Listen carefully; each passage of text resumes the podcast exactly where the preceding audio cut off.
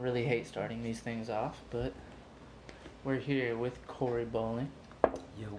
and we're just gonna get into it because fuck all the bullshit. What were we just talking about? Um, Egypt again.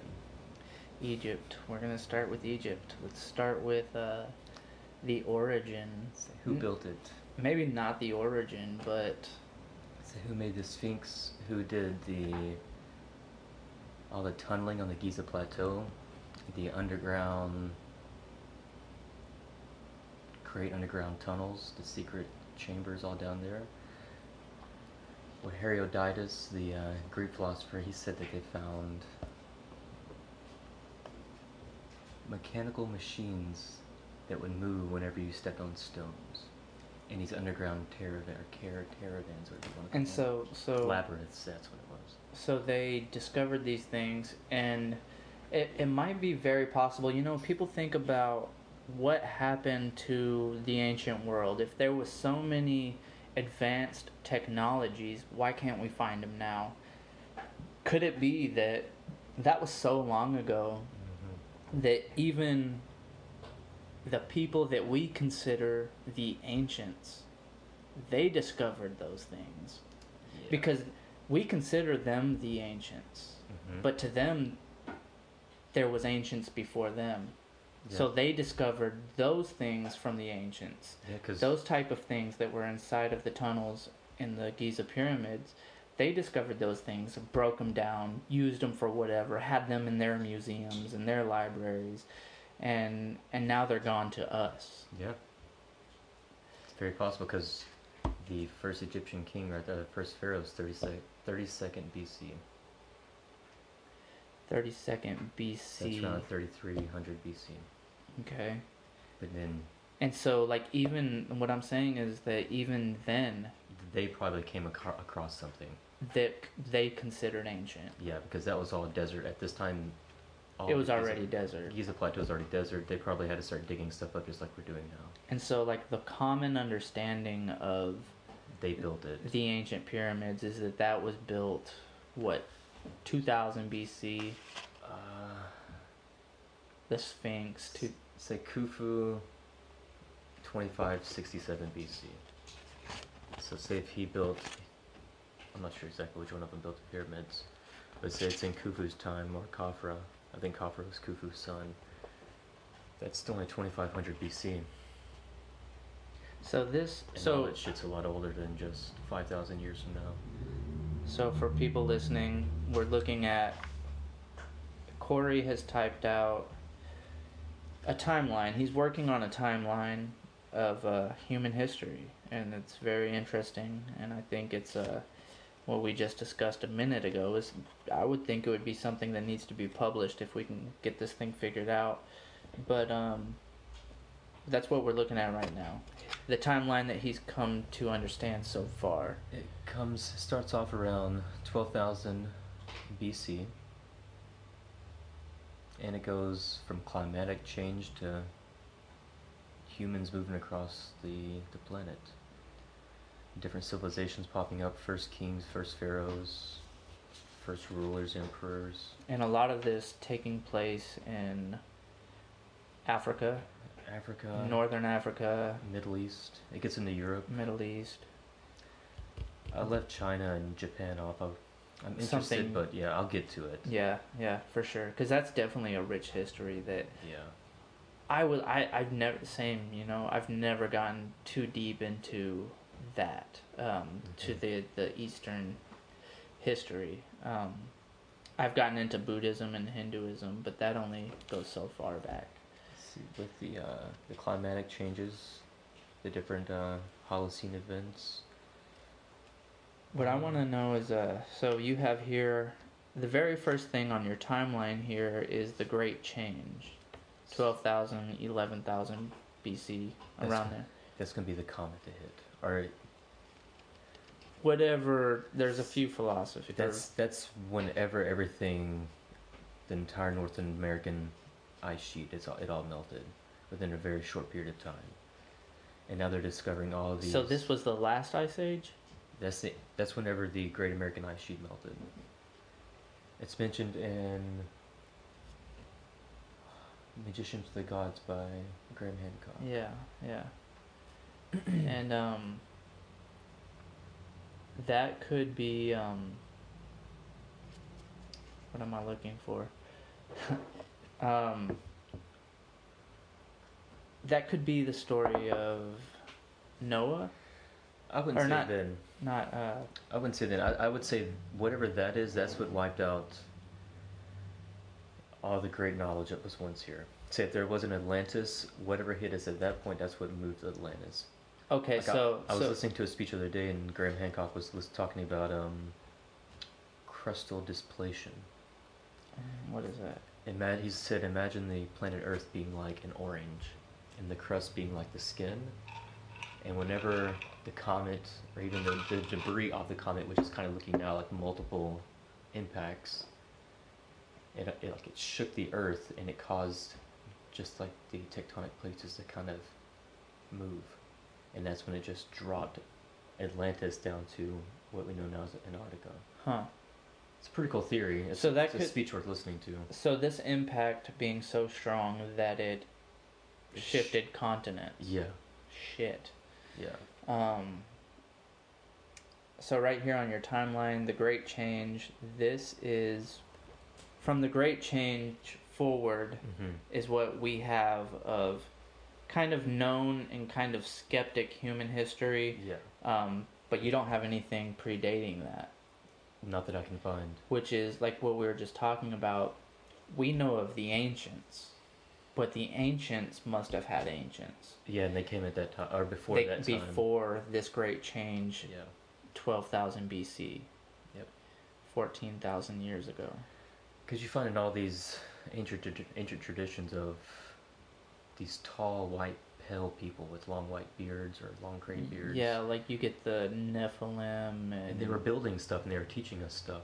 Like they built these old ancient cities and So are you familiar with like the Nephilim from yeah. with that's Old Testament, right? Or from the Torah? Yeah, it's all in Genesis. What do you what do you think about that? Is that So those are the ones that supposedly came from heaven and bred with the daughters of man. I'm really not sure what to think about him. it's it's it's it's strange because that sounds like Greek mythology. It does. And And when it comes to the Torah, it's either did Moses write it, or how it's discussed in Tractate Chagiga within the Talmud. Um, was it Ezra that wrote it? Because Ezra was told by the Babylonian king, "Go to Jerusalem and get the, get me the written law." yeah. And he came back with the written law, and that's the first time they use a word that's that means a physical written law. Before that, it was just Torah. Yeah. They just used like Moses' law, And it was all word of mouth. and Ezra brought something physical. for the longest time. Yeah. Um, So did Ezra write it? It's debatable. So that's a whole different thing, though. that's I mean it's interesting that it that's a part of the Bible, a part of the Torah that everybody seems to overlook. It's and I, and the only time I've tried to have that conversation with like devout Christians, hmm they have no idea how to respond to it, Yeah. and it's very fascinating. What are they? I have no idea. I would have to go over like reread it and um, look at a timeline and try to understand a timeline. When were these beings present? So they're mentioned there in Genesis, and they're mentioned in Exodus whenever Moses sent with those uh, those twelve spies to check out the land. And remember, they came back and they complained because they saw giants, and then they that's Yeah. what caused them to Yeah. wander the desert for forty years. Yeah. So they witnessed it there too. Even in Moses' time, which Yeah. to me, there is a very large gap between Adam and Eve and Moses. So here you go. Yeah. So very large gap. if you want to go to the Jewish timeline, which I have a lot of Jewish history here, the Torah was given in 1312 BC. That comes from the Chabad website. Torah given Did as Moses- a written word or as Moses coming Moses- from Moses came Mount off Mount Sinai. Sinai in 1312 BC. Because I was trying to figure out which which pharaoh was going to be at the time of Moses. So right here you have Akhenaten, and then you have King Tut. You see see the dates here. And then, so the Torah was given 1312. King Tut was from 1341 to 1323. Who, who based on our understanding, And- who was Pharaoh Right here. during Moses's? Who who was it that raised Moses? Horem Heb, whatever, 1319 to 1292. He would have been the Pharaoh during Moses' time. This guy. And the I mean the Bible or any um I don't believe it says any. Jewish text, none of it really specifies whose, It just says Paro. That's what the Hebrew says Paro. and that means Pharaoh. Is what they translated. But remember, like what, what it's written in Hebrew, they don't translate the English from Hebrew. You, Yeah, They, your translation goes from the Aramaic from Onkelos. It's not what yeah. it's what Onkelos translated what he thought it meant. So and it went to Aramaic to Greek to English or Roman Latin. to Latin and But and now- English. In most, like your, uh, your Orthodox neighborhoods, they're going to translate it directly from Onkelos. Of what they're taught from Rashi, from the Gemara. So the basic understanding of where Moses, that Moses was raised by Ramesses the first. No, I wouldn't say that at all. Uh, But what's the basic understanding? I think, well, in, in the movies, it's always Ramses. In the movies, The first. I have no idea if it's Ramses. They just yeah, say it's Ramses. Ramses. It's Ramses and some chick. But when was Ramesses? So Ramses the second comes in 1279. So I'm assuming Ramses the first was before. Slightly after. Yeah, it was, it was after. So then Moses. Moses was before. Ramses. Yeah. It's, I mean, um, just to make it clear to the listeners that why I find it important or at least intriguing, like how much of our history do we not really understand that we do we not know? Like for me, I think it's important to go through these things to understand, and uh, it seems like the more we get in touch with like the information technology that we have before us, the more we start questioning what we've been told, and to me that's important. Mm-hmm. Questioning what we've been told. We we the last generation kind of lived their lives as as as if they've figured it out. And we're just now coming to terms with the fact that we haven't really figured it out. Like there's so much more to our story than we've ever been told that we could ever understand. You know, growing up, we would look at the Egyptologists and whatever they said was kind of like we took it we are supposed to take it as truth. Mhm. It's like but what we have to understand now is that we have to question these things.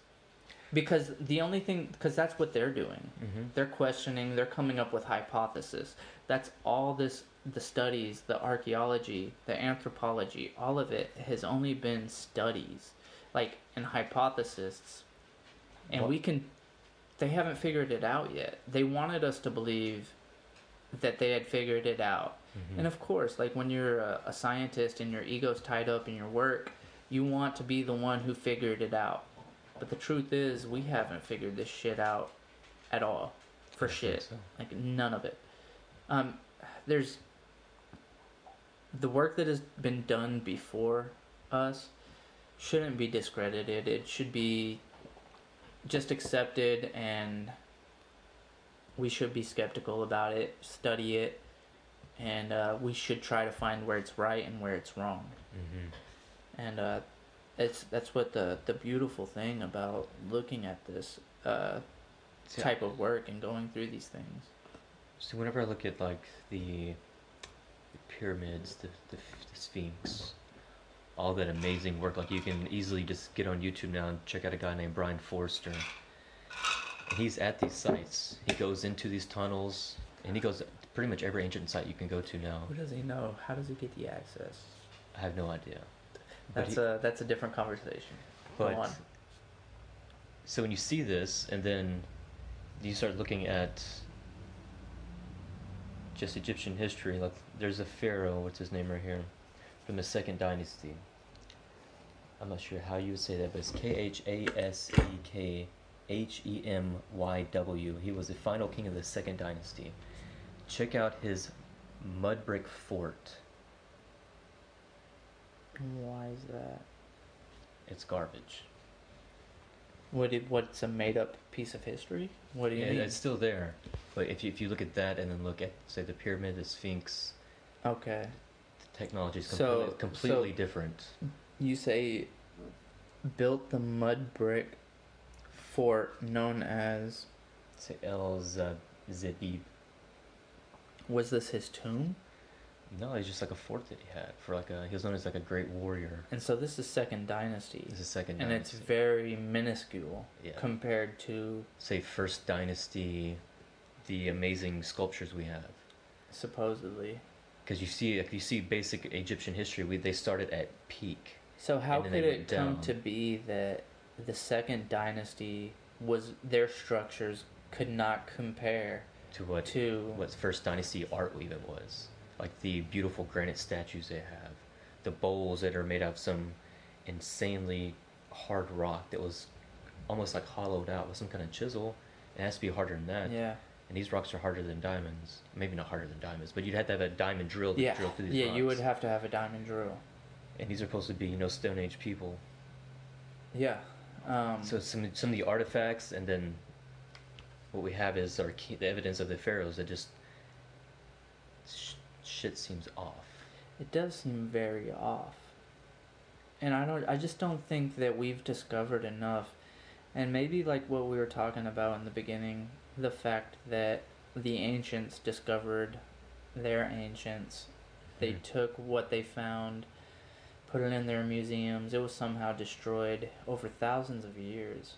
We're looking at a timeline of thousands and Yeah. thousands of years. So the, the bowls that are like an Egyptian museum, those bowls that are made out of those insanely hard rocks, those will never get destroyed, unless some, somebody actually like, deliberately destroys Dis- them. Yeah. But if they're buried in the sand, they're gonna last Yeah. forever. Yeah. And we dug them up, and there they are. And this is what Second Dynasty stuff.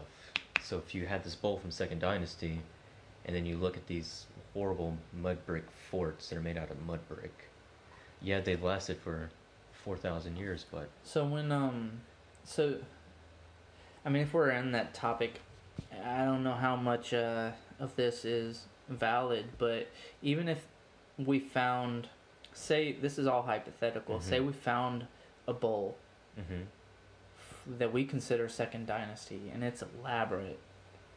It's an elaborate bowl, like a very sound structure hmm with carvings in it. Um, the only way we can date that is dating the sediment around it. Yep, exactly.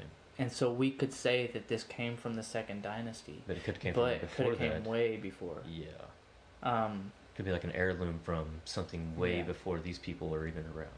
and even you know, so if we're talking about dating a- ancient structures, ancient items, um, you can only date the stuff that's around it. exactly, Like you can't wood. you can't carbon date The rock, the rock. unfortunately not. And um That's and that's the case with the Sphinx, correct? Yeah, So we um we look at the Sphinx and uh, you know, common knowledge, we're saying that the Sphinx is about four thousand years old. yeah. Say twenty five hundred BC. According to our history, Mhm. to our understanding that we have now, Yeah, they would say it's around twenty five hundred BC was when the Sphinx was built. which if we look at the environment if we go back to environmental history the where the world was only 4000 years ago 4500 years ago See, that was all desert. it was still it was desert yeah. and so we And- look at the erosion mm-hmm. on the Sphinx. Of course, me and you understand this. This is a conversation we've had, but for the listeners, it's important that we know that we can look at the Sphinx and Mhm. we can look at the environmental changes that the Earth has gone through, and it, especially in that area, Mm-hmm. It's water erosion on the Sphinx. it's water erosion. And, How do you have water erosion in the desert? Um, so the African humid period was 7500 BC.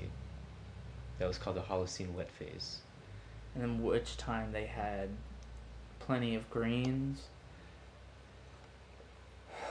so Um, the, so Af- the African humid period was 7500 BC to 3900 BC. So that's 3900 BC. Your first pharaoh didn't come in until 32nd hundred, uh, 32nd BC, 32nd you know century BC. but who's to, like So 33. the but I I'm almost I don't think that those Hmm. structures were built by pharaohs. What we consider pharaohs. That's that's what basic Egyptian history says right now, though. Yeah. But remember the the guy that But but we but said we can built the- understand like when when was when was the Nile Valley a lush green when did they experience torrential rainfall because as we were saying the erosion on the sphinx Mhm. didn't come from wind it No. didn't come from wind and sand came from water. it came from water if you look at the sphinx the erosion on the sphinx hmm it is all water. You can see how the water came down. Like it's it's there's no doubt about it. No doubt about it. So the earliest you're gonna have water is 3900 BC, but that's the Holocene wet phase. It's from 7500 to 35 or 3900 BC. That's according to like the uh, the climate uh, Could it have changed so rapidly? the climate charts. Because if yeah, if we're looking at let's round it out to four thousand. that's three. That's almost like 3,000 years of stuff. Let's round it out to four thousand BC. Mm-hmm. Um, around two thousand BC is where they are projecting. But okay, so the pharaoh that's known for building the Sphinx, whenever you read the tablet, when he translated it, it says that he had a dream to uncover the Sphinx. Whenever he uncovered it, he would become pharaoh. So the guy that they give credit to building the Sphinx, he just uncovered. He was the one who found it. He uncovered. Yeah, in his dream, he uncovered the Sphinx. So at, the, at his time, at 2500 BC, it was already completely covered with sand, kind of like the photos you see now from 1800s. Yeah, yeah. It was just the head. It was just probably the head sticking out. Yeah, And that's probably when he carved his head out and then uncovered it, or uncovered it and then carved his head out, yeah, whichever way you want to go with it. yeah. But that Um, that's how it goes. So you have the, you have that, you have the ending of that wet phase. What do you Mhm. call it? The African humid period. I'll have the Holocene. you have it phase. ending at four thousand. Yeah, it's ending at 4000 BC. That could have been a six to nine thousand period, nine thousand year period. Oh no, just just 7500 to 39. So that's what 3000 years, I'd say roughly. That's it's rapid change, but also we have to look at 3000 years, man. Three thousand years. It's a long time. I think I still think that's rapid change, but I think it might have been influenced by things happening in our cosmic environment. It could be. Because we're still we're still finding very- impact stuff happening. I think it's everywhere. rapid, even though like we think of that's a long time, Mhm. no fucking doubt to us, but in the the the actual grand scheme of it all, Yeah, it's not that that's a very very small amount of time, and um, I think without interruption, it would take a lot longer for things to shift in that way. Mhm. But that's that's saying like there's a cosmic environment that we have to think about. We have to think about comets, impacts on our Earth. This shit happens, constantly. and uh, or the the coronal ejections from the sun, things that um, can greatly impact hmm our environment. And even still, when these things happen, it's not like they happen in a snap. Yeah. It takes the changes it takes hundreds of years of chaos. But they have found those woolly mammoths that were flash frozen, with the food not even digested in their stomach. yeah, So sometimes shit can happen very rapidly, like within a snap. exactly. But that but that's um we're looking at like a a cosmic impact. Yeah, it could have been cosmic because something blew It's back. not just it's not just natural like what the shifts that the earth naturally goes through. hmm Those things were probably influenced by something cosmic, something Yeah. extraterrestrial coming and and changing our environment. Yeah. Which has happened through the millions of years that this planet has existed. Man, there's an amazing story Graham Hancock translates from this uh, tribe called the Ojibwa. What are you looking for? That book, because the story is beautiful. I wish I could find it. fingerprints or magicians? It's the Magicians of the Gods. He, uh, I was reading it last night. He talks about the Oj- I think it's the Ojibwa, and they said the birds of God came down from heaven and struck the earth. And he, he's he's kind of you know bringing that in as, as like a reference to the meteors coming down and hitting us. Yeah, Yeah. because this tribe supposedly lived in North America right along the ice wall. Damn. yeah, Damn. That's a strong fucking tribe. I mean, I'm just thinking about like what does it take to survive in that kind of environment? and they had what was it uh the woolly rhinoceros walking around the big beavers walking around That's like the time of megafauna. that's say right around say tw- 1300 bc is when the ojibwa people would have been around living in north america right along the ice wall the two mile high plate of ice that covered the entire north american continent You know, and all that shit just melted I only got through. Man, I've had um, Magician of the Gods for about two years, and I've only gotten about halfway through. i just kind of pick it up every now and then Yeah. but it's every time i pick it up i'm never disappointed i love the stories Yeah, man. it's fucking amazing. And so, I mean, I will plug it just for anybody listening. If you're interested in this kind of stuff, what we're talking about, human history, um, the things that we are discovering, that we're discovering right now, this shit is still going on. We haven't figured it all out. But if you're interested in learning about these things, do some research on Graham Hancock. His new book comes out in April 23rd. What it's is it? called uh, Before America, or America Before. It talks about all the societies and the tribes that lived in North America and South America before, say, 12,000 BC. Dude, that's exciting. I'm glad you say that. yeah. I've gotten uh, when Magicians of the Gods came out, I Mhm. pre-ordered it, and he sent like an autograph on a Nice. on a plaque card, and like so. I mean, because I love his research. Mhm. And this man, uh, Graham Hancock, look up Fingerprints of the Gods, look up Magicians of the Gods, and this is he goes in depth, way more in depth than I could. Mhm, Me too. It's You know, it's insane. I, I get a lot of my knowledge and understanding from his work, uh, but The dives he did too. The thousands of dives with the underwater, like megaliths he's found. I can't think what that book is called, but it's it's amazing. I've even read his fictional work, He's a good storyteller. um, War of the Gods. Or with Montezuma. Yeah. Yeah. Have you read it? I haven't. I've got the first one and the second one I listened to on audiobook. But I'll let you I'll let you borrow the first one, dude. It's so fucking good. Montezuma blows my mind. I thought it was a lot earlier in history, but it's 1466 AD.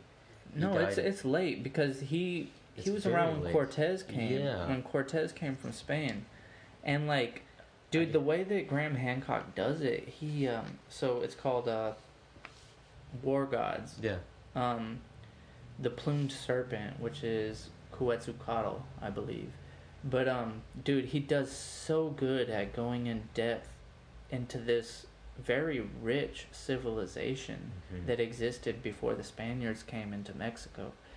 And it is so good, dude. The way that he it's a fictional story, but a lot of it he creates a fictional story out of a a real historical account. Yeah. And it's so good. See, the Aztec culture, they only started in 13, 13 AD. Yeah. 1300 AD. Yeah. And where did they come from? Supposedly they came somewhere from the north, and Do you think? they didn't build any of that stuff they lived on. That stuff was already there. So um I'm aware of two theories coming from the north, like say our Native Americans or you know Possibly.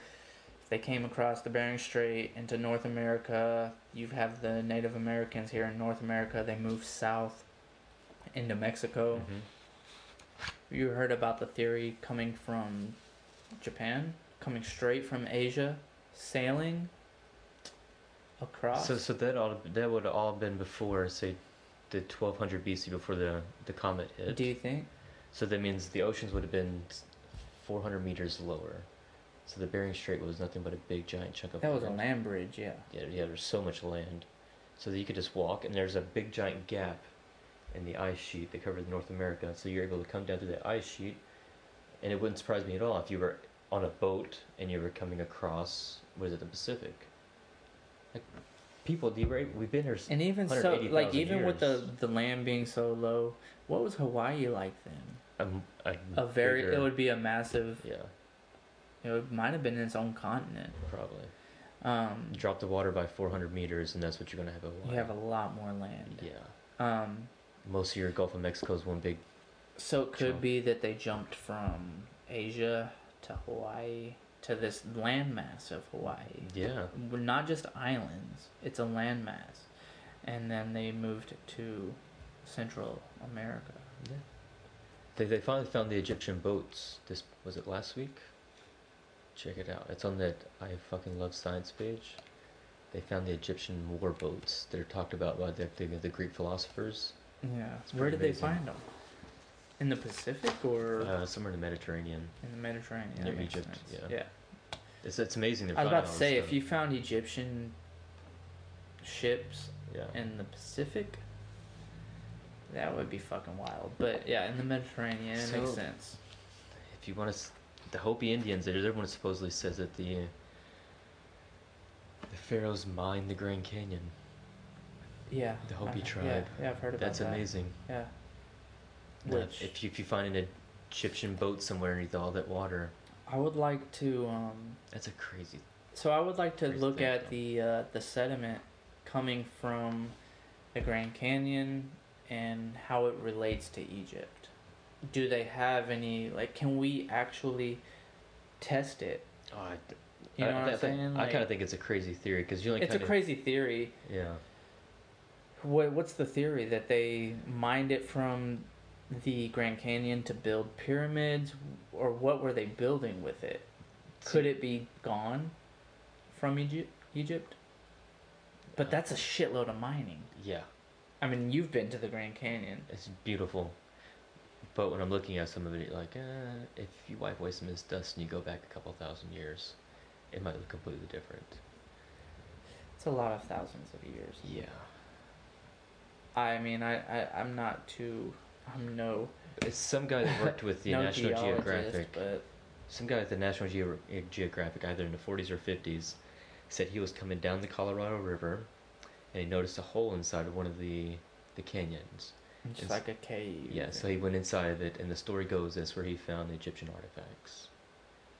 And then, so you have that, and that was written within the National Geographic. And but then the Hopi already had stories and, about it. And the Hopi already had their story about Joseph being the one that came and mined the. Uh, Damn. Yeah, they even named the pharaoh Joseph. So it's So um, let's see. Let's get into the end of your timeline. oh man. um, so you go from twelve thousand BC. Um, all kinds of everything you want to know in between, not everything. So you got this Carrington event that happened in 1859. They'd say if another solar storm like that hit us again, it would wipe everything out. Wait, what? What happened in 1859? It's called the Carrington Carrington. event. Carrington event is a crazy solar storm that hit the planet Earth. Worth a, a Google search. Okay. So this solar storm. If something like that happened now, It would wipe us out. our in, well, would it wipe us out, or would just our information technology be wiped out, and that would cause great chaos? It probably just cause chaos. I mean, so what this solar storm that happened, the Carrington event. What what happened then? Ah, my leg's cramping up. Um, let's, uh, let's figure this out real quick. Was it like cuz why did the why is this an event on your timeline? Uh, it's part of the, the climate change that's that's kind of thrown around in there. What effects It was did a it have on it was a coronal mass ejection. That's why it's on there. Okay. hit the Earth's me- megatronosphere, one of the largest geomagnetic storms on record. September 1st, 1859. So was, I guess it was one of the last coronal mass ejections that I was able to find. And what kind of effect did this have on our climate? Did it did it shift our climate like in any major way? Was it a small form of a coronal mass ejection? Uh, strong auroral displays. It wreaked havoc with telegraphic systems. Because Uh, obviously, to me, I would assume the reason I put it on there because that was the last the corona- last time coronal like mass ejection happened. Yeah, happened. Um, because there's a few of them that are on here. if we look at I, I want to i'm very curious and i would like to like even try to project and understand and uh, i don't, I don't want to say i want to see it happen right now Mm-hmm. but if something like that happened right now i think the biggest impact it would have on our society is that our information technology is fucked our satellites they're gone if the climate changed in any way, like dramatically, it it affects all that shit is It's like when you put climate change with what happened in history. There's a big cold period that started in 536 AD, and then the Dark Ages started in 4 476. So it started getting cold, yeah and then once it started, once the climate dropped, And that was over. That was only like a hundred year period. yeah, but it still wreaked havoc. Yeah, and that's the thing is that Like, could you grow food if the temperature dropped, you know, 20 degrees across the planet? depending on where you are at, and where you're at, Yeah. Um, in Texas, it only gets up to 80s instead of 110. And but then during the winter, it gets down to negative 20. yeah, Yeah, it it, it causes problems. a lot of problems, and that's a major shift in really a short period of time, hundred And- years. Yeah, when you look at some like the, the climate charts, shit just kind of happens very quickly, and it affects our And so there's um our history, or not our history, just affects our livelihood, our yeah, civilization. it affects everything. And we look at these things, I mean, looking at the timeline and how these things impact our civilizations so quickly, how quickly things change. What we don't understand right now in our civilization is how something like this that we have no power over can quickly just flip our world upside down. It hasn't happened to Mhm. our to our modern civilization Mhm. to you know all we can think about is our day to day how we have these precious technologies all these precious things all these beautiful things We've had about 4,000 years of peace. Almost, wanna- almost like a climate, almost 4000 years of peace though but you're looking back at the dark dark Yeah, ages really when the peaceful. climate it wasn't Well, yeah. It maybe wasn't a few, maybe maybe a there can be years there can definitely be something that comes along that puts us into another dark age Yeah. Like, use the woolly mammoths for example. Out in the field eating, and all of a sudden you're flash frozen. yeah Like that blew my mind. and it's found that something that's just beyond our control and we have these advanced technologies that we're doing that we're using to improve our lives what i would like to see is that we start focusing on our cosmic environment What was How that one they found this week? The one that blew up. They found. They said it. It happened three months ago, and we're just now finding out. It was like I think thirty times. Thirty times the mass of uh, say Hiroshima. And it blew up somewhere over maybe Russia, oh and we're just now finding out. Was it it was like a meteor or Yeah, an it- explosion Yeah, so it happened back in say November, December, and it's March. We're like, hey, when did this happen? yeah i think a guy was telling me at that about that at work but um I'm yeah not sure what it's called. Something I mean, but that's on the um the level of like a Tunguska. When Tunguska happened, Yeah. it was it could have been a meteor impact, Mm-hmm. but it was destroyed in our atmosphere just in time that it exploded Mm-hmm. in our atmosphere but leveled everything within like hundreds of miles. Just completely leveled. If anybody was alive Mhm. somewhere in that area, they were fucking dead. Because it bent Yeah. trees to the fucking floor, singed them. And, um, these things happen. That wasn't even, that wasn't even, that wasn't more than a hundred years ago when Yes, I- Tunguska I happened. guess we really haven't lived in a couple thousand years of peace. It has been kind of chaotic. It's all, it's always been Chaotic. Yeah, it's always it's always gonna be chaotic. That's But we've, very uh. We've been very fortunate to not have an extinction Yeah, event, Oh. which it's it's gonna happen. it will. It will happen. So within like the Islamic tradition, we're the last phase of humanity. Like there's been multiple phases. I've been talking to this guy I, I work with named Nazar. He's part of the the Sufi sect. I guess they're more of like the mystical, peaceful ones. The ones, my bad. the more peaceful people.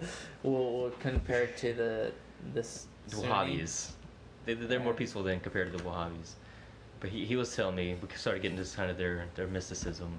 And he says that we're on the last phase of humanity. He said, our modern day Adam and Eve were the parents of what we are now. He said, but that there has been multiple phases before them, and they've been hit and wiped out, hit and wiped out. And this is it. And if we don't get off of this planet, then we're also going to be wiped out. Yeah, So, no fucking doubt. And it's It's like, oh, that's really cool to think about. I didn't know your people believe in that. That's Well- really interesting. it makes sense. It does make sense. I mean, we look at the ancients and the uh, technology that they had. Um, we look at their advanced intelligence, and we can't comprehend it. And like I was talking about before we started recording, I think that there's a separation between the intelligence that they had, that Mhm. they had built over time, Mm-hmm. is very different to the intelligence that we have built over time.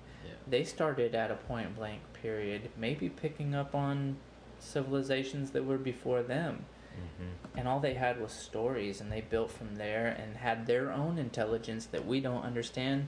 They wouldn't even understand the intelligence that we come to have, that we've come to understand. It's different because we, we started at different point blanks. They came, t maybe their understanding was more Mm-hmm. esoteric. Maybe their understanding of There's been so many changes. Like Homo Idaltu is 180,000 years old, and it, he's compared to me and you. Same size brain, everything is just like me and you. So whatever we are, the same thing was walking around 180,000 years ago. yeah, There has been so many ups and downs just within the past 180,000 years ago. It might Like- even go back further than that. endings, beginnings, Yeah. endings, beginnings, endings, beginnings. It goes on. Yeah, and, that's And- what it's going to keep on going. And it's interesting the way like I've had this kind of like thought experiment where we're looking at ancient civilizations and when these things die off, they go through a great extinction. This great cataclysm happens, but there's few survivors.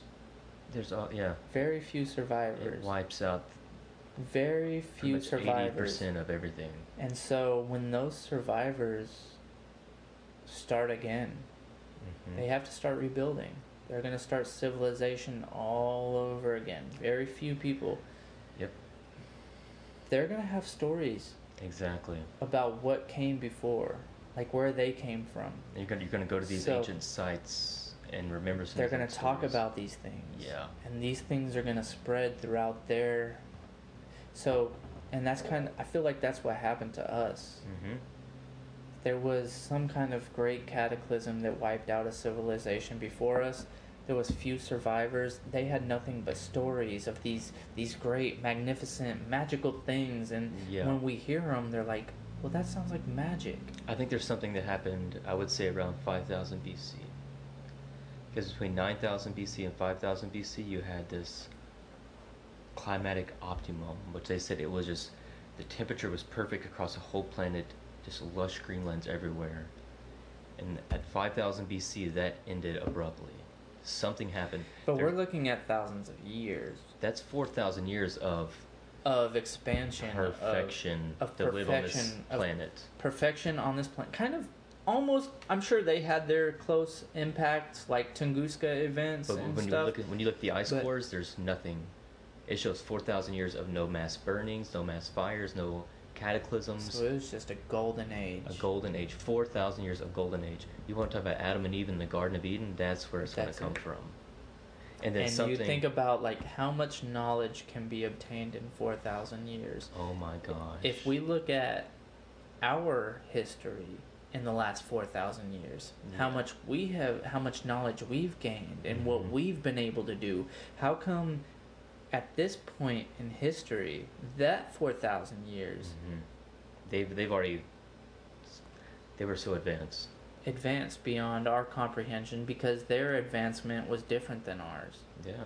we took a they might have taken a more natural more That that these these could have been like you know the people that were just kind of building up from the last meteor that's the last you know comet that came by and smacked us at twelve thousand BC. But even what we have to understand about it's still three thousand year difference. People were, it's three thousand fucking years. yeah, that's a long time to to gain knowledge to learn, and I think that ancient civilizations, I can't pinpoint which one, which period of time, but I think their sciences was more into what we can do with our psyche yeah. what we can do with our brains, how we can manipulate matter with our brains or with whatever it is that we are given naturally. Almost like a very esoteric type of teachings. Yes. They knew that like the esoteric knowledge. Yes.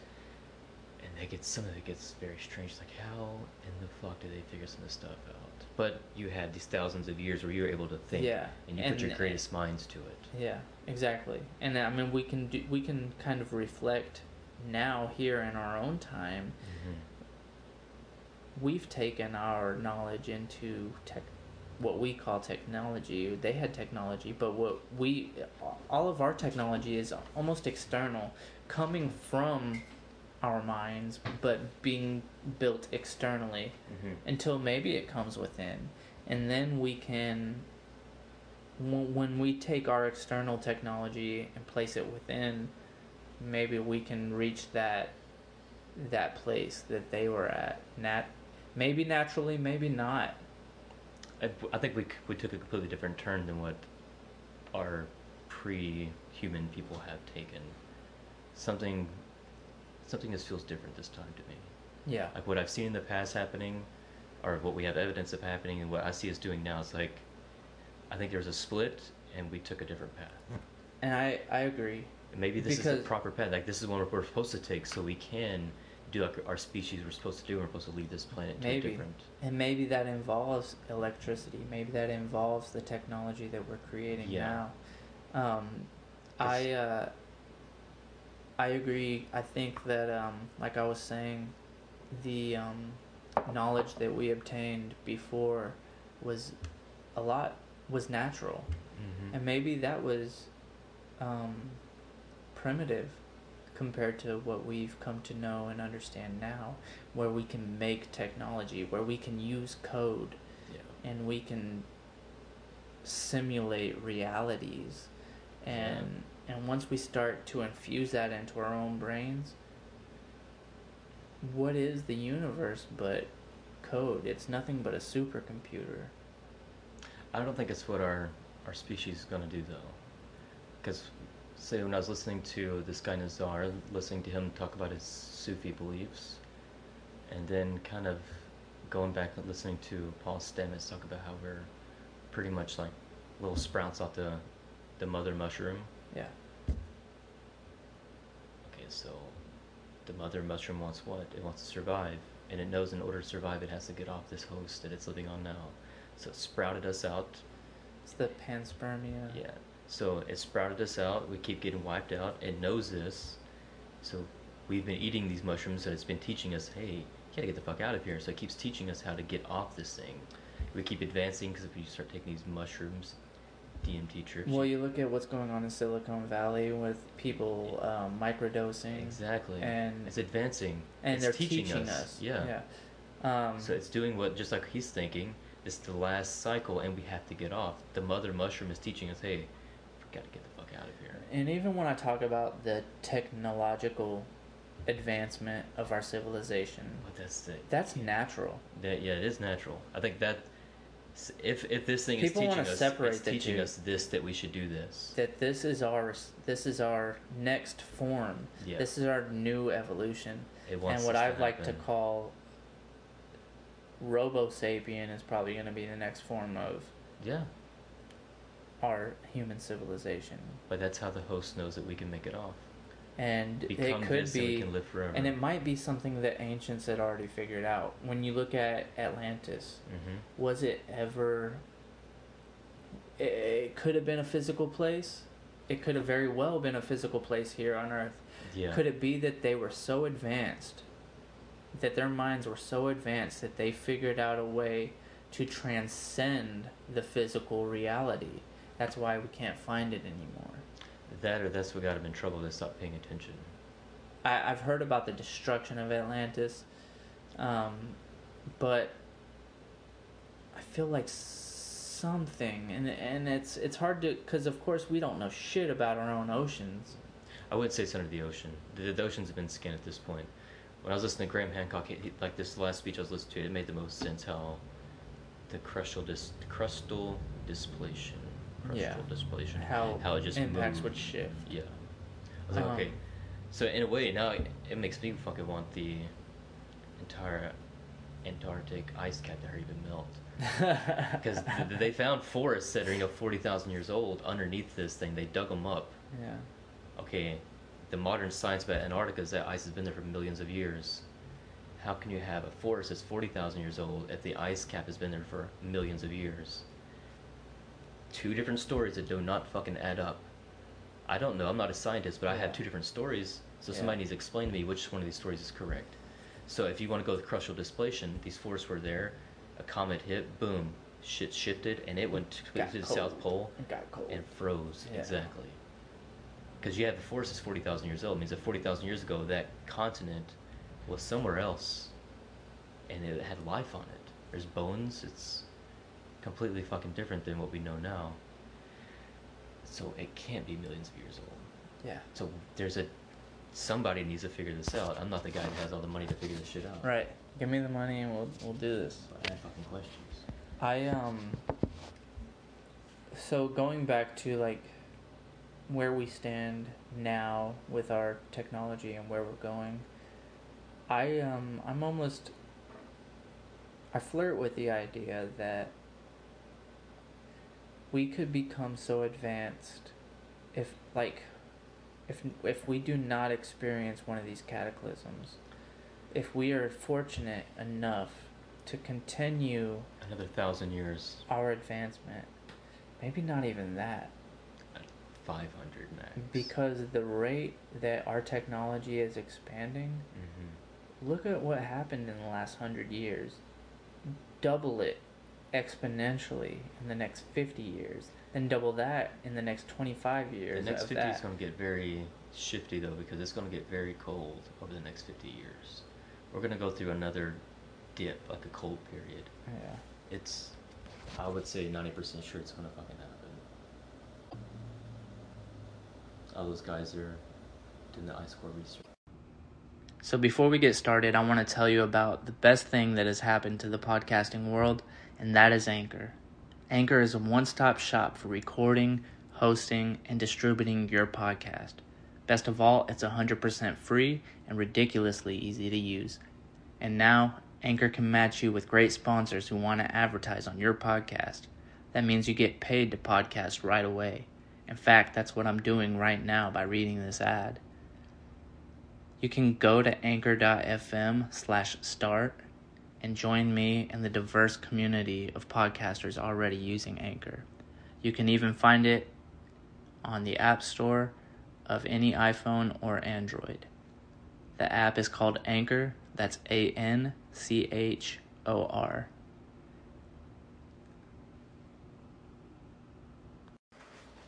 All right, so uh, we just had to take a little break, but um, what we were talking about is the next shift of climate. Yes. What is going on? This is something that I have 2020. not looked at. Um, according to the climate scientists, 2020, we're going to hit a around 2020, say between now and maybe 2020, maybe 20 2022, 2025. Give it a five to ten year range. Yeah. We're supposed to hit a 50 year cold dip where the temperature is going to drop. And you have these cold periods all throughout human history. So let's just hold on. I mean, there's a This is a possibility, maybe. 20 But years here, 10 years here, 50 years did we not here. hear the same shit from Al Gore? But that, that's climate warming. We're looking at. It, it goes up and down. Yeah, Natural yeah. climate change, it happens. Yeah. Damn it. See, that's a st- sticky subject. Because it's already been tainted, and it's yeah. Just get away from political issues. The fucking climate changes by itself, whether we naturally. like it or not. yes, Naturally. that is scientific fact. Yeah. And it's going to change. It's going to get colder. Now, it will get colder on land, but the oceans continue to melt. I don't know. I'm not a scientist, but the climate scientists say that it's going to get colder. Mhm. The winters are already getting worse. If you can't fucking tell. Well, yeah. I mean, I've been living here in Texas for the last 10 years, dude. I've uh for the last 10 years I I've been kind of taking mental note of the way that the seasons change and Yeah. we're getting wit winter later. Wait, Mhm. every year it gets later and later I planted that my- winter comes by. I planted my garden last year in May. I was gonna plant my garden like this weekend, and I can't because it's gonna get super cold. again. So Summer's coming later. yeah. It So there are shifts, and it's Uh-huh. weird because I've, dude, not even ten years ago, dude. It had to be fifteen years ago when I started taking note of these things. Because I remember I was probably 13, 14 when I. The last time I remember like Halloween being cold. And every year, and I've taken mental note every year, it gets warmer and warmer around that time Yeah. or stays warmer Mhm. is that the cold comes later. It, it's it, there's definitely a shift, and if anybody has been paying attention, and it's so weird that I've been paying attention for 15 years, It's happening. but there's definitely shifts in our climate. Yep. You have to get over it. You could say cars all you want to, but if you stop every car today, it's not gonna make a difference. No, we're we're kind of uh, past that point of no return. And uh, there's never a point, anyways. It's gonna happen either way. Yeah. Yeah. What are you gonna do? Um, Gonna find a way change. out. Nature will take care of itself. Yeah. Nature. Whether it has to take, I'm pro-human, so as long as we survive, I don't. The way it seems, there's sometimes shit happens, and there's only very few of us that survive, but our species continues. Nature will continue to take care of itself, though. Yeah, and uh, it always will. It always has. And uh, there was something, dude. I, I grew up listening to uh, System of a Down, Mhm. and uh, their singer Serj. He started doing his own music and whatnot, and there was a line that always stuck with me. He said, um, "The world will will survive us." Mm-hmm. and like to me like i go deep into that thinking is like the natural world will, will continue Yeah. we're going to be the ones that die we're a part of nature too we're organisms we're part of nature Mm-hmm. in some way when we are destroyed we will be put back in the cycle of creation we will cause other things to form Yep. when our phys- physical bodies die, they will be used to create something else. I was thinking all these weird things like this today whenever I was tilling my garden, as I'm turning all this. what were earth. they before? Yeah. I'm like, what used to grow here? What was here before? The soil that I'm turning over. Yeah. Because I throw a lot of ashes in my in my garden, Yeah. it's, and these are trees. Yeah. It's like What ash did they come from? and- shit. Yeah, it's this constant recycle. It's up and down, up and down, up and down. The ebb and flow of creation. It just is what it is. What do you think about the importance of contemplating these things? Being Yes, so yes, introspective, since you you are one of the few. We don't come across people like you every day. Someone who's so introspective. I What do you think? Of, why is it important to you? And should it be important to humanity? I think because, like, if you look at the um, the Hindu holy do you call those guys? The Aguri. They walk around with those skulls in their bags. When they meditate, Yeah, they, they hold a human yeah. skull in their hand. Yeah. Was it Agor Aghori? Aghori, or yeah. something like that. They, some, they have some very strange habits, but Very strange. the one amazing meditation thing I saw him doing was holding that skull and contemplating, just thinking, no matter what happens, no matter whatever I do with my existence, while my energy is in this, in the end, I'm going to be just like this thing. Accept it. Tell your ego to shut the fuck up. You're not that important. You are a drop in the middle of this vast ocean of other life and everything else. It sucks to accept it, but it is what it is. And when you hold that skull, kind of like you get a perspective. exactly. Like no matter what I do, This is my I better be as peaceful as possible because I'm not sure what's going to happen where these lights shut off. what there's a so we have our physical being what about consciousness? That is the big that is the big question. We can all accept that the body is going to die. The Consciousness that or the soul. And what i call consciousness is the seat of the soul. It's Yeah. it is what someone asked me today and i think that consciousness is our soul. That's what we Yeah. perceive as the soul. So what about consciousness? We can hold a skull in our hands and we can all understand that this is what it's going to come down to. Yeah. For our physical being. So your soul, what about the consciousness man, I don't know. So if you if you go back into, say, for Oz is part of this mother host, and we go back into that, the source then you're the all the god But then the strange thing about that, if you go back and say what this planet, the energy of this planet is, then your ultimate ending is being sucked into a black hole.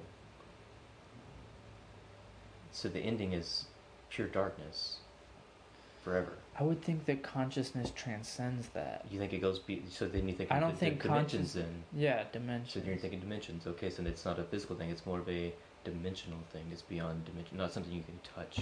no it's not tangible almost where it's- these whenever you hallucinate these where these creatures live it's in a dimensional thing not a physical thing you can't grab it yeah so that's a dimensional thing go ahead so your consciousness would go there into this different dimension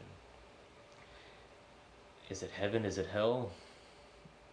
I, which dimension do you land in? I- exactly. How many dimensions is are it there? and, and is it determined by anything? Is it determined by your actions here on earth? Whether what dimension dimension you land in?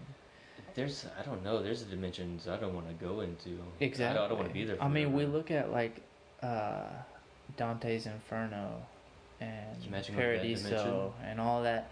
You know these Isn't it frightening these got to be dimensions of reality. And And, I mean, and, and for anybody who has been in an otherworldly place, an otherworldly state of consciousness, a different realm, if you've ever taken that trip and you've been there and you've seen It's- a different reality, you have to understand that consciousness can exist in different understandings, different.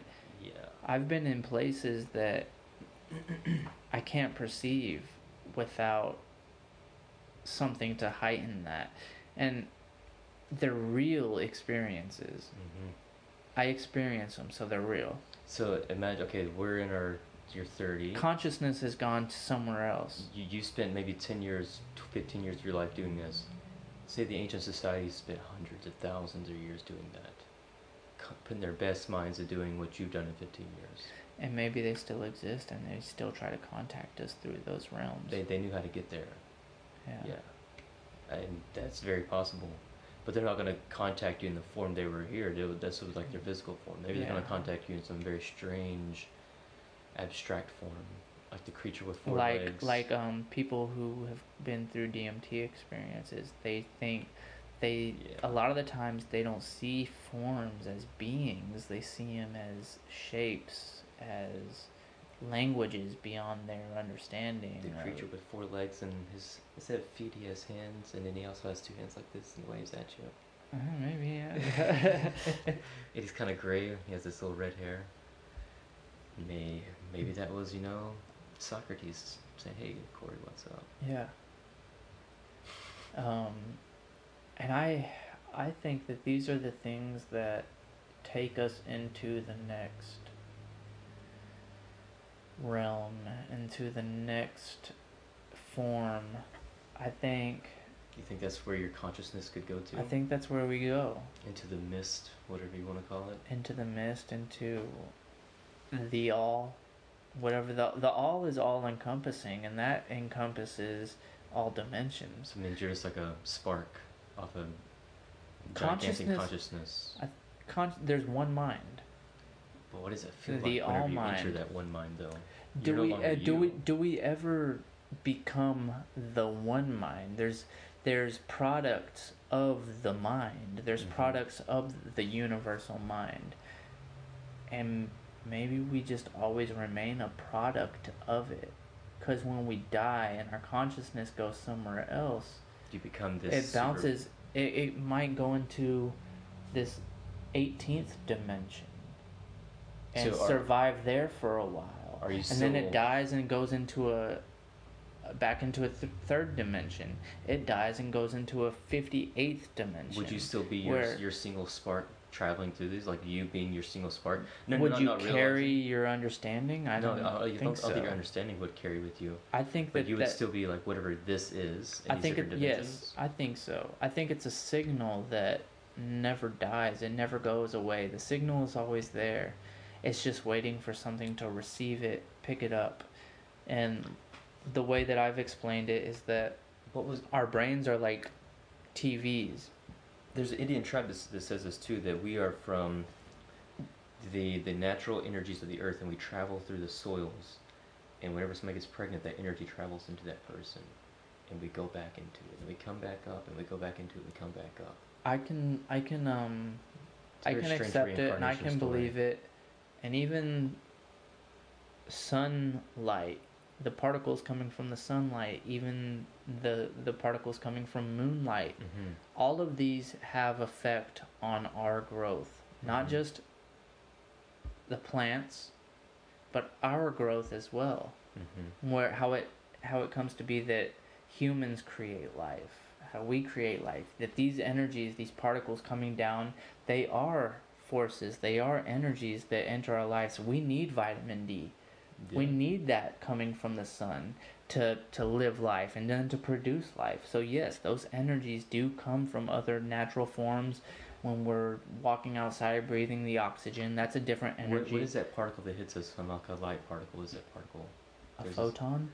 So that photon it hits us, and that's in the photon's life, right? And it breaks down whenever it hits our skin. I wouldn't think it ends. It becomes a part of life. us. Yeah. So this photon life hits. does not end. This photon hits my skin, and now it no longer travels through existence. It just becomes into me, and it breaks Because down. because those things cannot be created or destroyed. They always exist. Always exist. And they exist in us. I guess it could be hitting me and reflecting. I don't know if they reflect or absorb. Because matter can change, but it Mhm. cannot be destroyed. So these particles, these elements, Mm-hmm. they will always exist and in the form of vitamin D that we absorb and we use and that produces serotonin and all kinds of things that it does for us naturally. So that be. But these things they the matter can form into something else. Mm-hmm. It's just electrons and protons building on each other. They can't all be destroyed though. You can't ever go back to I need to go back to Zero. biology class, man. right? I took it for four years. Damn it. like that's crazy, dude. About my Shit. my my high school history, I uh, I took biology for four years. Biology one. Yeah, yeah. Yeah. Like one through four, or just biology one. I studied biology. it's like so people want to look at like I failed biology for three years. That's the way you can look at it. Or I studied biology for four years. You studied that one book for four years, bro. That's cool. I study fucking. I've been studying psychology for four for ten years. I've been studying fucking philosophy for. I mean, it's just you. You can look at it as like a, a negative thing, but the way I look at it now is a very positive thing. Oh, I, I gotta throw this out there. Roy, if you're listening, or just in case you do want to listen, your uh, your first, yes, uh, what do you want to call those guys? Norse, Not Norse gods, Uh, the Viking. The first Viking king wasn't around until 1785. Actually, hold on, he wasn't the king until 1812. So, uh, your shit ain't that old. Let's talk about that next time. Yeah. But yeah, dude, we've uh, we've been going for a minute. Um, Uh, so, which you were talking about Theodore Herzl? Yeah, we can do that. Let's uh let's get into because even before we started getting into Zionism, and uh, so so tell me about Theodore Herzl. Theodore. Why Herzl. is he on your timeline? Because I have a lot of Jewish history all throughout this timeline. Because I'm very interested in Jewish history. I have a lot of the main rabbis throughout this timeline. I have when temples were built. A lot of the Rishonim, uh, your main commentators all throughout this timeline. And then I also had to throw Theodore Herzl in here because Theodore Herzl, I would, not only me, most of your Orthodox community would call him the father of Zionism. And that is when a lot of things within Judaism changed, so I like putting things that changed history on my timeline. Shape societies and Big time. I mean, I'm pretty sure Theodor Herzl was a German Jew. Um, was not observant, not a Torah observant Jew. So how do you want to label that, you label it in your own words. so he was he was Jewish, but he did not follow He did not- the faith Did not all. even believe in the Torah. What was his thing? Was he into occult occultism? Probably, yeah. Esoteric societies, shit like that. And what did he? Was he the founder of Zionism? Yeah, founder of Zionism. So I guess before we get too far into this, because it is a very, very extremely sensitive topic, We should smoke a joint. there is a massive difference between Zionism and Judaism. Uh, I would, I would say Judaism. When I, when I say the word, I mean like Torah, like pro Torah. These are people that believe in Torah, that believe in Moses was given the Torah from Mount Sinai. God dictated the Torah to Moses. These are people that observe the Sabbath. That's what I think when I say Judaism. Zionism, it's not the same. It's more of a political movement. It's a gigantic political movement, yeah. big time. And Theodore Herzl is the father of that big, gigantic political movement. Is it? And now it's so mixed together. It's if you say anything about Zionism, you're on, automatically called a anti-Semite. Yeah. You're anti-Semitic. So so You can't. You cannot put these fucking things together. so Judaism is of, of course, a spiritual movement. Yeah. So pro Torah is a spiritual movement. Zionism is more of a political movement, and it's been. It's infused itself with Judaism, Judaism because kind of masked itself, disguised itself. because they made that flag with Star of David and the blue stripes. Yeah. So just to say that, whenever that flag was made, whenever Zionism started picking up that blue color, After the the war, what was it? The I would say 1940. Herzl died in 1904. So this was the late 18. But he could have been the beginning. But that that when when was Israel made its own state? Was like 1948 something. They were there within 1914. They were already establishing themselves. Europeans were already moving in there. Yeah. So whenever Zionism, whenever they started Where was Theodore Herzl from? Germany. Germany. So okay, well, whenever whenever Zionism started, they started using the blue.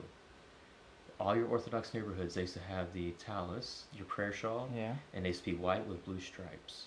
Whenever Zionism started using the blue, the Orthodox rabbis said, "No more blue. We, we will now change to black stripes because we cannot be associated within the Zionism." So you see a big divide right there at the very beginning, and slowly those Zionism thoughts started seeping into your Orthodox traditions. Maybe not tradition, just into the societies, the neighborhoods. What was the uh, the point of Zionism? And what See, what what was their disguise? hmm I don't know. I do. I do know that Herzl wrote Why why Zionism? Why bring? What isn't the point of Zionism to bring back Go to something Israel, to Israel? to back to the what homeland. is it they're bringing back? What is? Jews back to the homeland. I feel like they're disguising. I feel the same way. Zionism is a disguise, For something else. but their but their disguise is that we want to bring Jews back to the homeland. Exactly. But okay, But so why is that a bad thing? th- that's I would think it's a bad thing because the person who started this movement was completely anti-Torah. So since he's anti-Torah and he wants all the Torah believers to come to this land, the Satmar sect within your Orthodox Judaism say you, no Jew is supposed to go live in Israel until the time of the Messiah comes back. So your Satmar community within Williamsburg, New York, you Google them, they're always protesting. Do they want to create some kind of scenario? Are they trying to create a scenario where a Messiah, where they can pretend A false that a Messiah. Messiah? When I see Zionism, I see them tied in with Christianity. Christianity wants the third temple to be built, so then the Antichrist fulfills their prophecy, and then Jesus comes back. Zionism, in a, in a way, is almost tied in with crazy Christianity. Do you think it's gotten to a point where we're trying to force this to happen? Yes.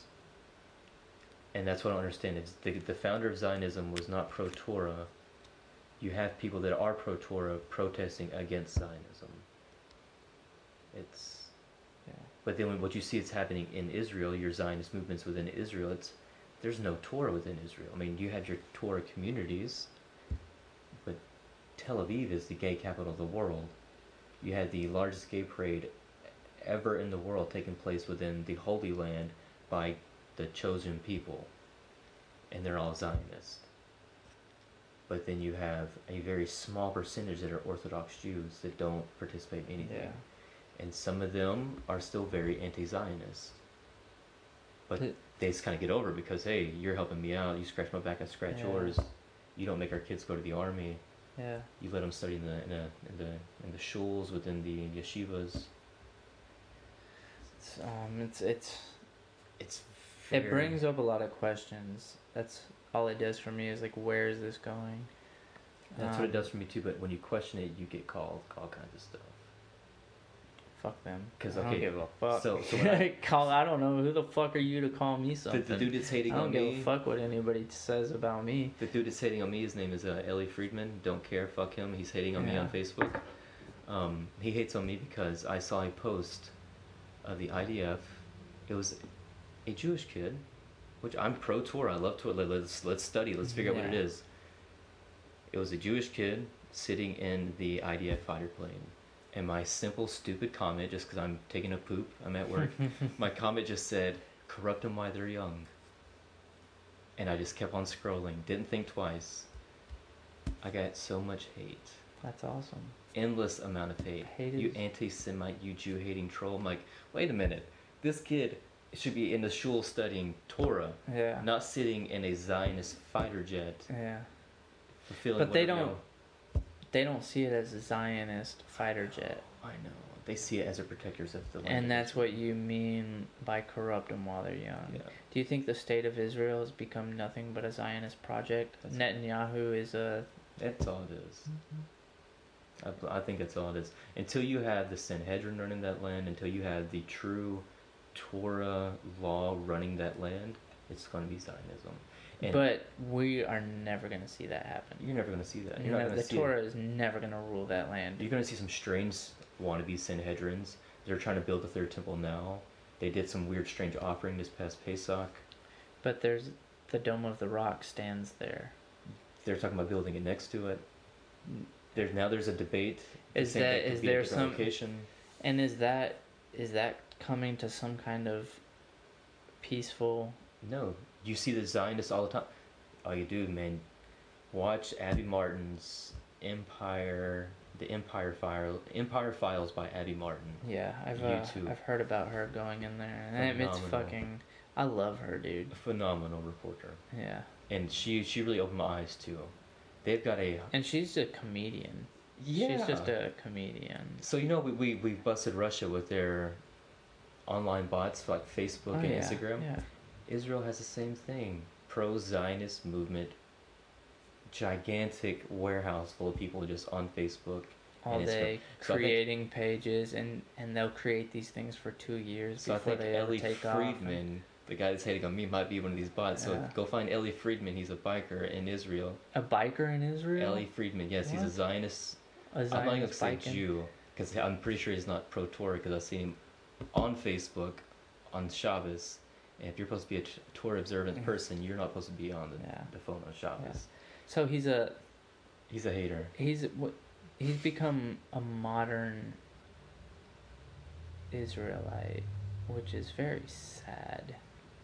Like Yeah. looking at what Israelites have become in this political world, in this materialistic world, Mhm. they've become something very sad.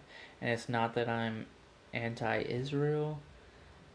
I'm not. Anti- uh, it's, it's a stra- I'm not anti. I'm not anti-Semitic, but when I look at the richness of their history and the beauty of their history, which I admire Mhm. so much, so much, and I'm of Jewish blood, and I, I admire the history so much. I, I went very deep into it, into loving it, and it's, but to see them become a part of the world, to see them become Americanized. You know, you see the way that America is taking over. You know, our Yeah. the way So this that's what We the create- Jews. That's what they said. You shouldn't be there. They said Yeah. that the, the Gemara forbids it, and they said that that is a law within the Gemara that no Jew should be in the land of Israel until the time of the Messiah comes back. We Yeah. should always remain in the ghettos, Yeah. separate from the people. and it was that way for a long time And the until the Satmar Theodore Herzl. But Theodore Herzl. We did exist in the in the ghettos, Yep. uh, dispersed amongst the nations for a long time. So it's the Great Israeli Since Project. when we when was the last time that was it Babylon that pulled us out? That Babylon Man, enslaved us and scattered us amongst the nations, and, and was it then? yeah. If you want to go, if you want to go with biblical history, yeah. Yeah, But that, that's that's still until debatable. and then that was the last time until we came back. Yeah, that could all have been uh, part of the Great Council within uh, the Babylonian councils that wrote all that shit too. There's a big debate, and I, I didn't really know this until, until about a month ago about the whole Ezra thing, because I was reading through Tractate Chagiga, which I read with my rabbi, and I used to study every night with him. And so I started rereading it, and there's a whole section debating, and rabbis are debating whether Ezra wrote the Torah or not. And then the Great Council that Ezra was a part of, it's like, wait a minute. It, it, they even said if Moses wouldn't have wrote the, if it straight up says if Moses would not have wrote the Torah, it would have been the book of Ezra. Like, that's they classify him and Moses pretty much neck to neck. it kind of makes sense because the Torah wasn't ever written down. It was Yeah. never written down. That was word of mouth for thousands of years. Until Ezra came back with the written. So the biblical, that's what the Bible says. Ezra came back with the written Torah. It, and that I mean that makes sense to me But because we all of those stories were were word of mouth for Yeah. a very long time, and Ezra was studying in the great councils of Babylon at the time. And that's That's it. It's even a testament to how much do we know about these stories. yeah. Because if you're passing these stories down for hundreds of years, for thousands of years, how much will they change? I think when you step back and look at them, and you step back and look like a things like like this timeline, some of this stuff just makes sense. The creation, I said the, the creation story, the six days. Okay, take with what you want, but when you see the animals coming to life, and then you see the humans coming to life, and this Garden of Eden. You look at the the six days in uh, evolutionary terms, the Yeah. way that they come about, it makes. sense. every society has their beginning of Earth, and it's always some mystical creation thing. But I wouldn't take it literal No. as six days. No, it's please none don't. Of it, none of it. The- the- and that the- shit, it takes a long time for that shit to happen. The Midrash Rabbah goes And, into and that all that could be lost in translation Yeah.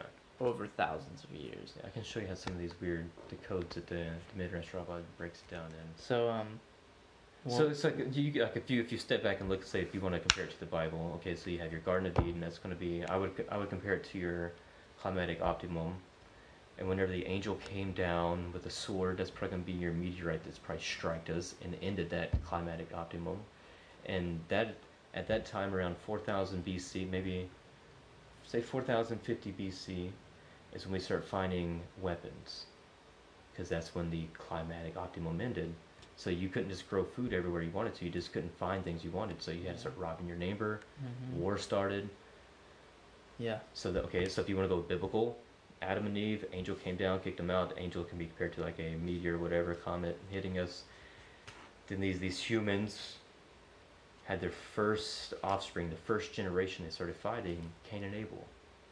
They killed each other. Cain killed Abel. So your first generation of offspring after the climatic optimum started killing each other. Because does Cain and Abel have to be directly Just two people. after Adam and Eve? No. It doesn't. I Yeah. don't think it necessarily has to. If you want to go with, with that goofy translation, yes, you Cain can and say. A- yeah, if you take it literally. Yeah, but no, it's you. Can't. But Cain and Abel could have been hundreds of years it could have been. after Adam and Eve. So then you have all this time, and then you have a what? A great flood. Okay, so something else hit us. And then it just got wiped out, another big wash. You have so many different things that happened. It's insane. Things Yeah. have hit us, struck us. Stories can be created left and right. Yeah, absolutely, especially over the vast amount of time. And if you if you want to go like all biblical, then you can say Rashi even said that whenever Moses came out of Egypt, he had the book of Genesis with him. So those stories were in Egypt before Yeah. Moses was even alive. Huh? Yeah, So there, you- that that's another strange. it makes more sense. Yeah. It makes more sense. So he might have wrote it in Hebrew, but those books were written in some other strange language, probably in one of those underground caravans where it, all the stuff is hidden. Moses might have got it and brought it with him, and then incorporated incorporated that within his canonized Bible, whatever. Yeah. If you want to say the all it, if you want to go like Rashi interpretation stuff. For I sure. just, I just thought that was very cool. And Rashi said that whenever Moses left Egypt, he had Genesis with him. I was like, that's that's pretty dope to think about that. It, it makes sense because he was studying in Egypt. If He was studying with great teachers in Egypt. if he was a real person, if he yeah, was if he was under the Pharaoh yeah, and being taught by the Pharaoh's teachers and they would have some kind of understanding of the past Oh God, yeah. greater than what we've been given and and of course Moses would come with those stories Uh-huh. with Genesis already intact with an understanding it makes Yeah. sense dude I mean Yeah. and that's the thing man that's the beauty about our history and um, finding truth and understanding i to me it's been a pursuit of knowledge that I will never give up and I think that everybody needs to have like god if we all had that mindset See, whenever I whenever I try to bring like biblical history into it, I I question all of it because was Moses real? Was the first temple real? There's a date for the first temple, but was it ever real? Was anybody in the Old Testament even real? Can you really put that into a timeline? When you do, it kind of throws shit out of whack. even yeah It. So then it's kind of hard to even bring up in a timeline. well be it's be I'd almost say it that's because the timeline that we've created that we've tried to that historians have tried to prescribe to our textbooks Mhm. to teach us that this was our timeline.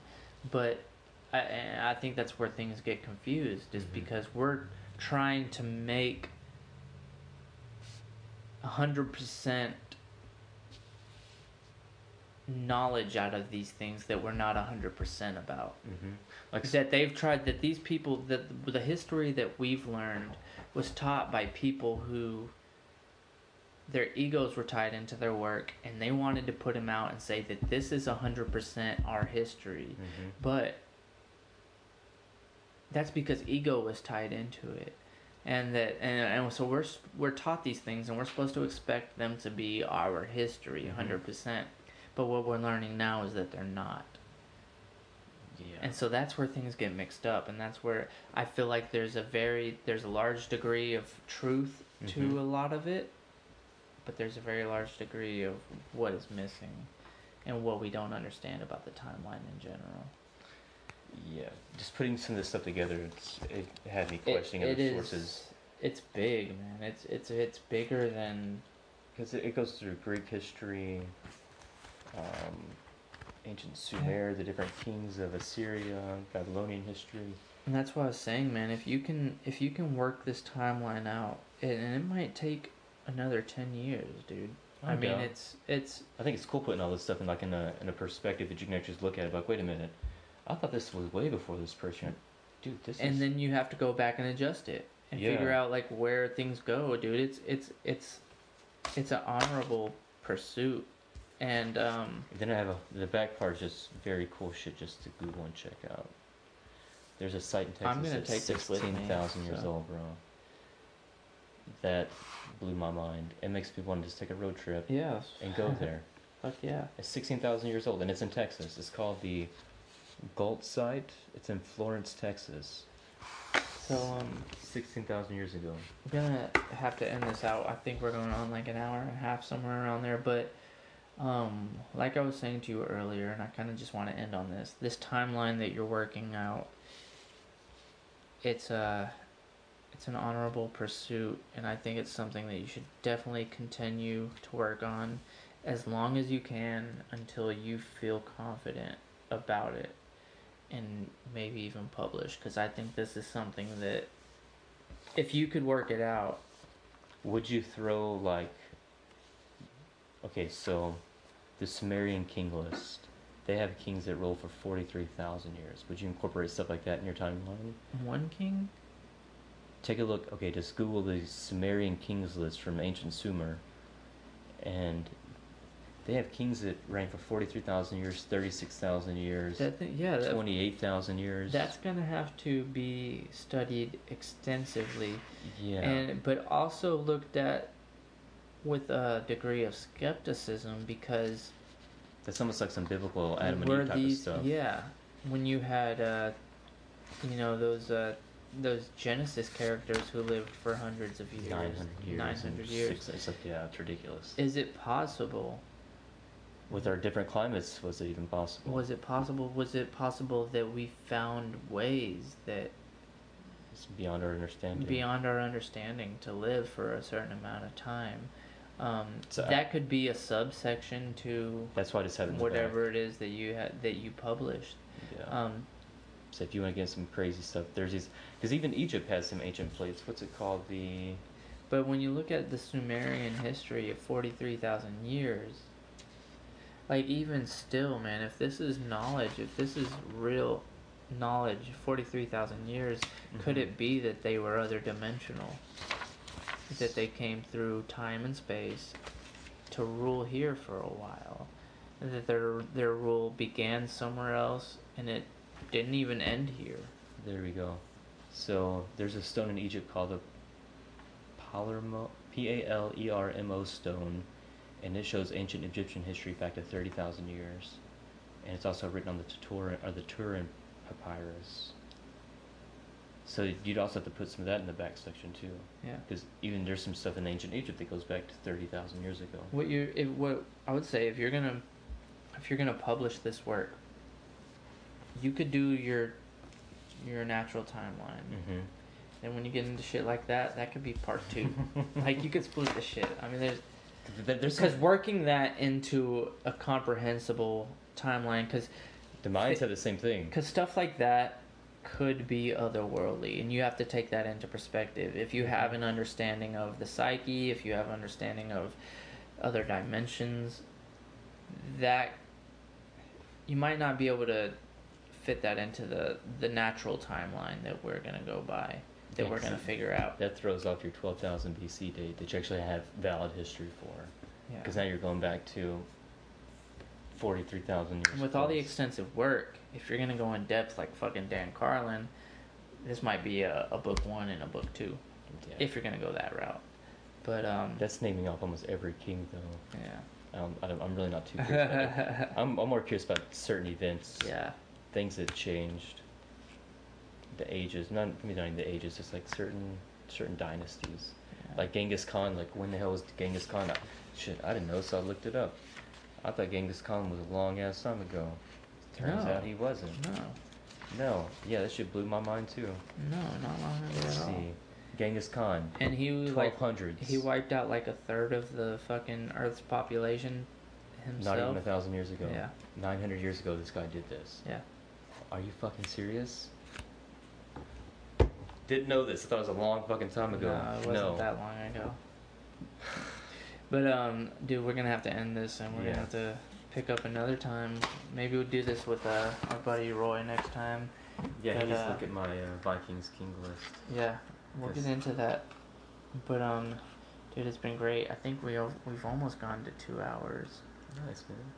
It's good, man. It was all good. Hope you guys enjoyed it, and uh, we'll we'll uh we'll definitely be having more conversations together. This is the second time. You're you're my uh, first repeat podcast. You didn't you weren't aware of the first one. We're not even finished with conspiracies yet. We can still get conspiracies. There's still a lot more that we could go into, but um, we'll get there next time. Thank you guys for listening, and we'll we'll catch you then. Dallas Bad Company.